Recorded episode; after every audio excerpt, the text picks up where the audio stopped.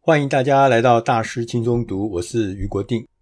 大家最近有没有突然感觉到有一个新的科技，一个是跨时代的科技，叫做 Quantum 量子。我们突然在我们的很多的媒体上面，我们可以听到所谓的量子理论、量子逻辑、量子计算、量子演算法，甚至呢，我们还听到量子霸权、量子 Quantum，这到底怎么回事呢？为什么大家会开始讨论它呢？是因为 quantum 这个理论呢，让我们整个最简单的讲，就是让我们整个的计算的速度比传统的电脑快到上亿倍，上亿倍哦，不是什么一百倍、一一千倍这这些，它是上亿倍。所以量子科技将从理论或实验室里面开始真正的进入。实用的这个地步，开始有公司像 IBM 啦、像 Google 啊、像中国大陆，他们开始做所谓的量子电脑，提供了以前我们前所未有的快速的运算，所以让我们开始呢准备要迎接所谓量子时代的到来。那这个翻天覆地的科技呢，对我们的生活现在没有，但是我们认为很快的一定会。开始对我们的生活、对我们的工作、对我们的环境，一定会产生很多完全不一样、翻天覆地的改变。因为我们不是呃量子科学家，也不是量子工程师，所以我们大概很难去融入到那个里面。但是有一件事情我们是可以做啊，就是说我们应该要认识量子时代之后，我们怎么样能掌握这个技术，如何用这个技术用在我们的工作上。用在我们生活上。今天我们选了这本书，它的英文名字叫做《Quantum Marketing》，我们中文翻译成“量子行销”。这本书的作者叫做拉杰·拉杰曼纳。拉杰曼纳是万事达卡 （Mastercard） 的行销长。拉杰曼纳呢，他也曾经入选《富比士》杂志全球最具影响力的行销长，同时他也被 AD Week。这个杂志呢，广告周刊这个杂志呢，提名为最有科技前瞻性的执行长之一。大家也都知道，万事达卡呢是被评选为二零一九年全球企业成长最快速的品牌之一，跟二零二零年全球前十大品牌。所以呢，我们的作者拉杰曼纳，事实上他是业界的一个很厉害，用科技的方法能够帮公司。能够带入一个加速、快速成长的一个境界的一个杰出人士，在一开始的时候，作者就告诉我们，他说：“市场行销啊，正要进入一个令人兴奋的转折点。我们过去呢是行销的典范，有历经四个不同的形式。”这个模式呢，第一种模式就是产品行销，以产品为核心的，它的背后呢是要各式各样的产品的专家来背书，说这个产品真好用，这产品真实用，这叫做产品行销时代。第二个时代呢，叫做情感行销时代，就是我们透过电视，透过电视的视觉、听觉种种元素来讲一个故事，来讲一个情境，让你呢。产生情感，用情感来行销，这是第二种模式。第三种模式呢，是叫数据导向行销，就是用数据来大数据来分析谁喜欢什么东西，谁适合什么东西，用这个数据来导向我们的行销作风为。这是在网络时代的作业模式。第四个模式呢，叫做社群媒体行销模式，有 FB。就是所有的这个行销呢，呃，不再是讲专家，而是在讲他在社群上面所得到的他的好朋友的影响力。他的好朋友说：“哎，这个电影好看，你们大家就跑去看。”呃，他的好朋友在社群网站上面贴了一个图，说这个东西好吃，大家就跑，赶快去买这个来吃。这叫社群媒体行销。这四种行销的典范呢，目前呢已经有新的挑战。我们要进入第五种典范的起点。就是量子行销。什么是量子行销呢？它有一些特征。它第一个特征是量子行销是由各式各样的交织的新科技所驱动的。举凡我们大家熟悉的 AI 人工智慧啦、VR 啦、AR 啦、什么扩充虚拟实境啦、五 G 的连线的技术啦、物联网、穿戴式的智慧型装置、区块链，这些都新的科技。它现在要进入行销的领域。第二个特征呢，是随之而来的大量的量子资讯呢。随时可以翻查，在任何的生活瞬间，即时可以互动所产生的机会和威威胁，而我们传统的一些行销理论，包含像行销漏斗啊这些行销方式呢，都会崩坏。也就是说，它会有一个翻天覆地的改变。过去呢，任何的行销方法都比不上这个新的所谓量子行销，所以量子行销的力量会更强大，影响。是更远，甚至达到无远佛界的地步。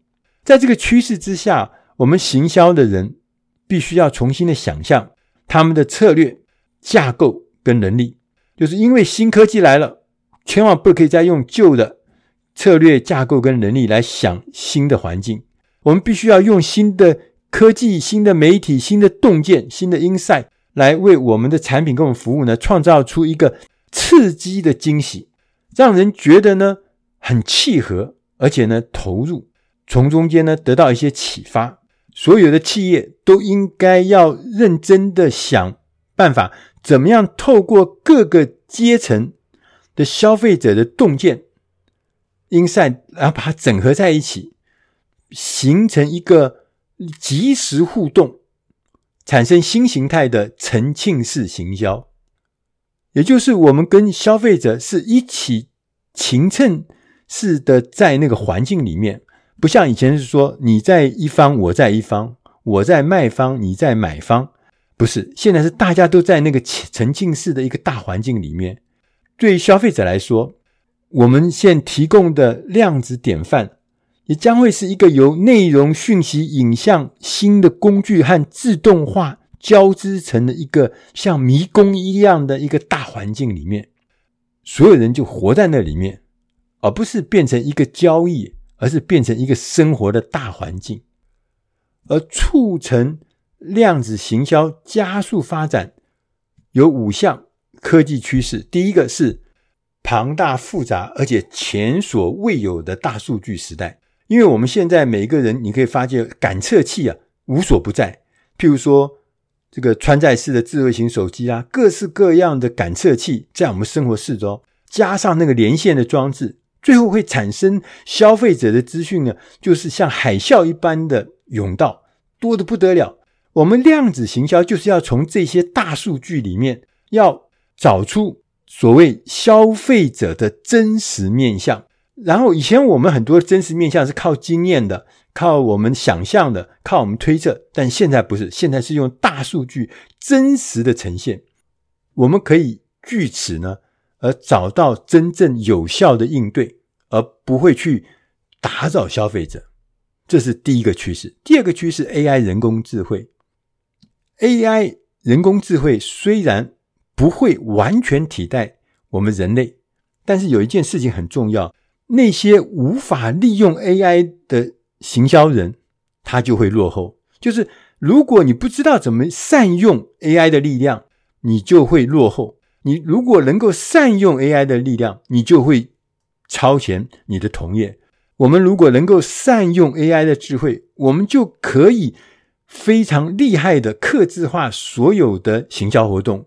我们可以创造出一个回应热烈的广告内容，我们可以零时差的立即的。跟消费者互动，而且将影响力呢极大化。第三个趋势呢是五 G 的技术。从行销角度来看呢，五 G 它就意味着即时互动跟即时媒合，因为它的频宽很宽嘛。有的时候在四 G 或三 G 时代，我们受到频宽，所以我们大量传送资料会受到影响。但是在五 G 时代，这个频宽被解决之后，大量的资讯。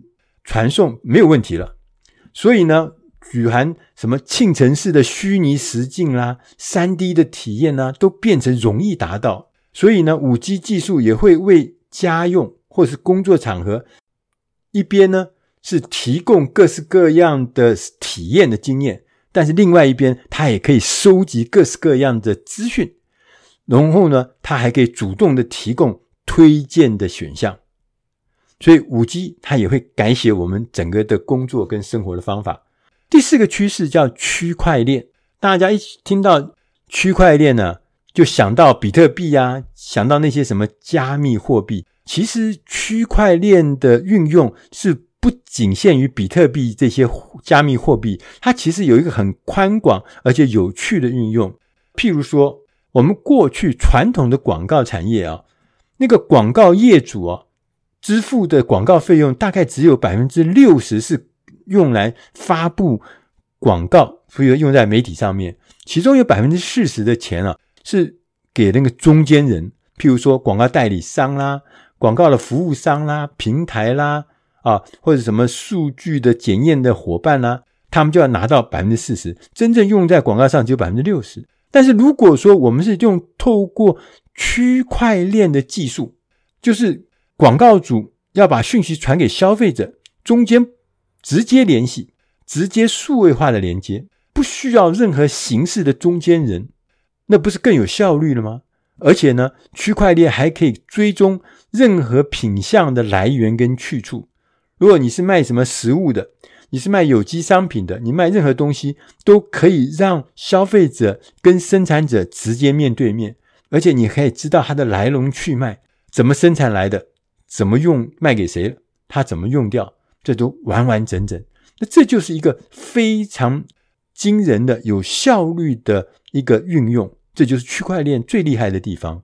如果我们能够将行销纳入区块链，你不觉得这个工作做起来效率要比以前要高很多吗？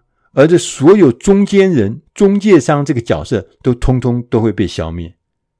第五个趋势是多重感官体验。在过去传统的媒体时代，我们最早的时候看的是报纸、杂志，所以我们用的是图文，就是文字加上图片。后来有了广播，我们开始有声音的体验；接着有了电视，我们有了声音，有了视觉、影像的体验。到了量子行销的时代，我们有可能可以运用人类的五种感官的经验，通通让它混在一起开始使用。因为作者是。万事达卡的行销长，他就讲了一个他自己的例子。他说，万事达卡呢，曾经为他的声音品牌创造出一个三十秒的旋律。这个旋律呢，在所有的地方，譬如说它的电视广告背景音乐也是用这三十秒的旋律。举凡呢，公司所有的活动，包含公司的任何的。论坛啦，它也是播放这段音乐，甚至连公司办公室的电话总机等候的音乐也是用这个音乐。他把这个段音乐称为叫做声音标记。哪怕是你用 Mastercard 在刷的交易成功的时候，它也播出音效，也是这个音乐。它是所有的互动点上面，它都用这个所谓的声音标记。而这个声音标记呢，也就是所谓的让它品牌行销达到了多重感官体验。同时呢，作者还提醒我们，他说，在现在新的很多东西出来了以后呢，让我们的行销也变得跟以前不一样。譬如说，3D 列印，越来越丰富的 3D 列印，我们在现场说不定就可以直接列印很多很多的产品，不要透过什么制造再运送，在现场就可以做。譬如说，自动驾驶，当自动驾驶的车辆变成越来越普及的时候，我们不管是我们的移动，我们可能是上班通勤的时候，本来要开车的，自己要开车，现在不用自己开车，是自动驾驶。那这个多余的时间，我们是不是可以就传送一些经过仔细计算的一些内容给消费者？其他如物联网、智慧型的喇叭。无人机和机器人，这些当越来越成熟的时候，它会对我们的工作、对我们的生活一定有大影响。我们的行销方法也应该要配合这些东西来做新的想法。量子行销的未来啊，就是一个新的典范移转。第一个典范就是个人化。我们卖东西以前是卖一群人，譬如我们常做这个消费者的呃分析，发现什么呃多少年纪啊，受过什么教育啊什么，但是一群人。但是现在在这个量子时代，其实是每一个人每一个消费者都是一个个体。量子行销它最注重的是消费者的整体生活。我们要找到方法，让他的生活加值。这个跟以前我们传统的行销是不一样。传统的行销是解决一件事，但是现在它是要解决整体的生活，让他的生活的加值，所以会让的购物的流程会整个消失。传统的购物流程，比如说你到了一个大的超市，然后选了东西，然后推了车，然后到这个。结账柜台去排队，然后接着给你结账，然后再从你的这个呃信用卡里面来扣钱，然后你就把东西搬回家。其实未来可能不是这样子的消费行为。作者呢举了 Amazon Go Stores 那个整个的消费行为，就是把过去的那个传统的方法简化成，你就是在店里面挑他想要的东西，放到购物推车，然后呢你就直接走出商店。所有的感测器会追踪你到底买了哪些东西，然后呢，也会从你的账户中扣除购物消费，所以这就是购物流程整个的消失。同时呢，自动订购呢，在未来会越来越普及。以前我们冰箱里面的东西少了，所以我们就要去采购。但是呢，神送韩国那个神送他推出了一个冰箱，他说他可以追踪你已经消费了。在冰箱里面那些食物食材的数量跟内容，并且呢，自动的向店家发出订单，说：“哎，我这次要米不够了，菜不够了，肉不够了。”它自动会发出订单，让这个冰箱一直可以保持最佳的库存状态。而量子行销中有另外一个重要的事情，就是说，过去我们买东西的目的是想要获利益。但是现在呢，品牌应该要把这个购买的目的呢提高到更高的位阶。他就举了一个例子，叫做多芬，多芬的香皂。年轻的女孩啊，为了要符合社会上刻板的审美观啊，怎么样才是好看？怎么样才是美丽？怎么样才是受欢迎？所以压力很大。但是多芬呢，就把它的行销定义重新调整。它上面写说，成为真正的。独一无二的、实实在在的、最好的自己，这等于是告诉很多很多的年轻女孩，她们卸下了那个压力圈，就是说你要做自己，这才是最高的境界。那因为这样子的诉求，让多芬的香皂业务一直保持了不容小觑的年成长率。作者呢，后面还特别提醒我们，他说：“未来我们的品牌要做得更聪明、更有包容性，因为他提醒说，购买的决定者正在移转。譬如每年寒暑假的家庭旅游，过去都是由爸爸妈妈、家长在决定要去哪里、要什么时候去。但是在网络时代，我们发现小朋友呢，他因为娴熟使用网络，所以他在网络上面就会搜寻、比较各式各样的个案。”他决定是不是一定要去迪士尼呢？还是有更好的玩的地方？因而小朋友成了最主要的影响力，不是家长哦。所以这就是标准的决定者移转。所以我们要让我们的品牌更聪明、更有包容性。过去的决定者不一定是现在的决定者。第二个典范移转是真实性。未来不是 B to C 的时代，也不是 B to B 的时代，是 P to P，Peer to Peer。简单讲，就是装置对装置的时代。所以，因为我们在量子行销会牵涉到很多很多对机器的行销，所以我们这个机器呢，会对于购物啊这件事情会有决定性的影响。所以，你必须要优化这些事情。你如何？使用演算法，或是用搜索引擎的优化工程，将你的品牌的讯息能够进入那些智慧型的装置里面。譬如说智慧型的喇叭啦，智慧型的一些连线装置啊。他就举个例子，他说这个 Alexa 这是一个智慧的喇叭。当消费者问他的 Alexa 说：“今天晚上你帮我推荐一家最好吃的披萨店，我要当晚餐。” Alexa 会给他答案。但是如果我们的披萨店的资讯没有进入呢 Alexa 的演算法里面，也没有进入它的城市里面，你一个答案永远都不会是你这家店。所以未来我们跟消费者打交道，可能更重要的是你要跟那些 peer to peer 的装置打交道，你要让你的讯息正确的进入那些所谓的智慧型装置里面。让它的演算法会算到你，让它的逻辑会想到你，然后你的品牌才会露出啊，否则要不然你永远都不会变成人家的选择的对象之一。第三个典范是告诉我们要伙伴结盟，不要单打独斗。伙伴很多，有包含内部的伙伴、代理商的伙伴、创意的伙伴、科技的伙伴、媒体的伙伴，还有一些具有。个人热情的伙伴，我们必须要学习如何来运用、有效的运用这些伙伴关系。可是更重要的是，你要把自己的位置要摆在对的位置，让别人可以跟你一起合作。当你变成一个群体的时候，力量当然更大。你不可能一个人做所有的事情，所以在网络时代就是团结力量大。所以你要懂得建立。扎实的伙伴关系。第四项典范移转呢，是追求崇高的宗旨，为我们的社会尽一份力。越来越多的消费者开始啊，他们愿意把钱花在那些有追求崇高宗旨的品牌上。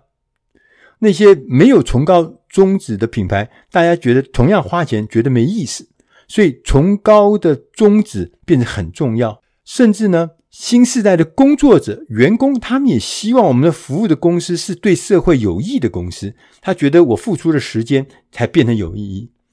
我们来看一下统计数字啊，全世界有百分之八十三的人相信品牌公司有力量可以让世界变得更好。百分之八十七的人说，品牌的公司啊，应该为他们相信的价值挺身而出。八成四的人相信，企业界肩负着刺激社会改变的责任。有百分之六十四的人说，他会根据一个品牌在社会议题或政治议题上的态度来决定我要不要支持这个品牌，或是我要拒绝这个品牌。所以，我们每一个公司应该要追求崇高的宗旨，这是一种哲学的态度。如果一个公司有能力为社会尽一份力，那为什么不这样做呢？Why not？企业宗旨就是公司的基本价值跟方针。另一个方面来看，如果我们能够建立信任感，当我们的公司有明确的宗旨，而且言行一致，我们就会被认为这是一个很实在的品牌，自然就会被大家所信赖。这是很重要的。大家曾经有买过或用过一个户外用户的品牌叫 Patagonia，他们就宣扬说：“我每一次的营收，我都有百分之一要拿出来作为给民间环保团体来拯救我们这个星球的这个经费。”所以大家觉得我买东西的同时，我也参与了这个伟大的一个行动里面。Mastercard 就是作者他服务的这家公司呢。也有类似的行动，他们是要支持这些癌症解药，所以他们每一次刷卡的时候，就捐赠部分的消费金额，提供给 Stand Up to Cancer 这个单位来作为医学研究之用。而企业追求这个崇高的宗旨，这已经不只是一个好事情，它已经变成一个必须的事情。大家知道 CSR 在。很多很多的国外企业已经变成一家公司的基本的责任，所以永续竞争这个事情，我们不但责无旁贷，而且我们还要言行一致，我们还要真心诚意的来付诸行动。第五个典范移转是讲道德感，我们用道德感来赢得人们的信任，符合道德的行为呀、已经是我们文明社会最基本的要求。如果你都做不到道德，你赚再多钱也变得没什么意义。所以，任何人，任何人，不管是在专业生活上或者日常生活上面，都要依循道德的标准。根据研究。调查的分析数字，竟然只有百分之三十四的消费者相信他们购买的品牌是符合道德标准的，也意思就是说，百分之六十四的消费者是不相信他们购买的品牌的。所以说，道德与信任啊，将会成为我们典范移转中第五种典范中很重要的一个主题。世界广告协会呢，曾经提出一个声明，他说：“我们在数据的利用上，我们可以怎么做，跟我们应该怎么做，这两者之间不应该有落差。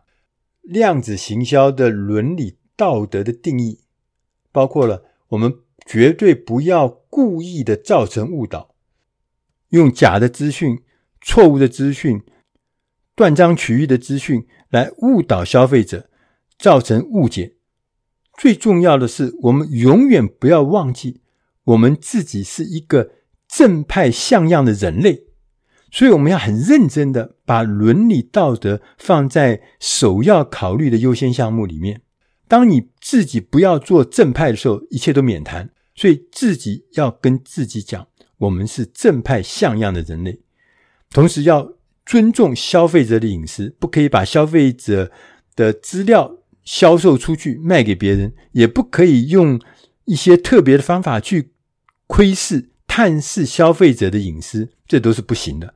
同时，他要特别要求你要跟你的合作伙伴，你要留意他，他是不是也是高道德标准？如果他不是高道德标准，你千万不可以睁一只眼闭一只眼，你一定要断然的处置，因为除了你自己是高道德标准。你的合作伙伴也是高道德标准。现在我们看到很多的高科技的公司都会要求台湾的协力制作厂商也在，譬如说 CSR 上面要有高的标准，就是因为它要整个生产链、整个价值链都是符合这个道德标准。当然，在 COVID-19 这个危机当中，我们要做行销其实是很有挑战的，但是有些事情我们千万不能做，譬如说。因为产量的巨减啊，或是供应链的崩坏啦，我们就趁机呢抬高了价钱。如果我们在艰难的时刻，我们继续服务我们的顾客，当时机变好的时候，当这个疫情结束的时候，我们相信我们的顾客他也会给予我们适当的回报。所有的事情，包含产品的设计、产品的功能。甚至价格都可以轻易的被复制，只有信任跟个人关系才是未来真正的关键。作者拉杰曼纳最后他告诉我们，他说市场行销要进入了一个最令人兴奋的转折点，在这个时刻，行销整体上的功能。和教条都可以从旧有的模式里面跳脱出来。我们要进入一个丰富的城市，消费者的洞见、及时的互动、超精准而且高度关联的顾客契合，这也是行销工具有史以来最有威力的时刻。能够在激烈的竞争中推动商业成效，这对于一个事业的未来存续来说，不但是一个超凡的能力，也是一个不可或缺的关键。以上的内容是出自大师轻松读第八百二十四集《量子行销》。我是于国定，希望今天的内容对我们的生活、对我们的事业、对我们的工作提供了一些启发性的提示。希望你能喜欢。我们下个礼拜再会。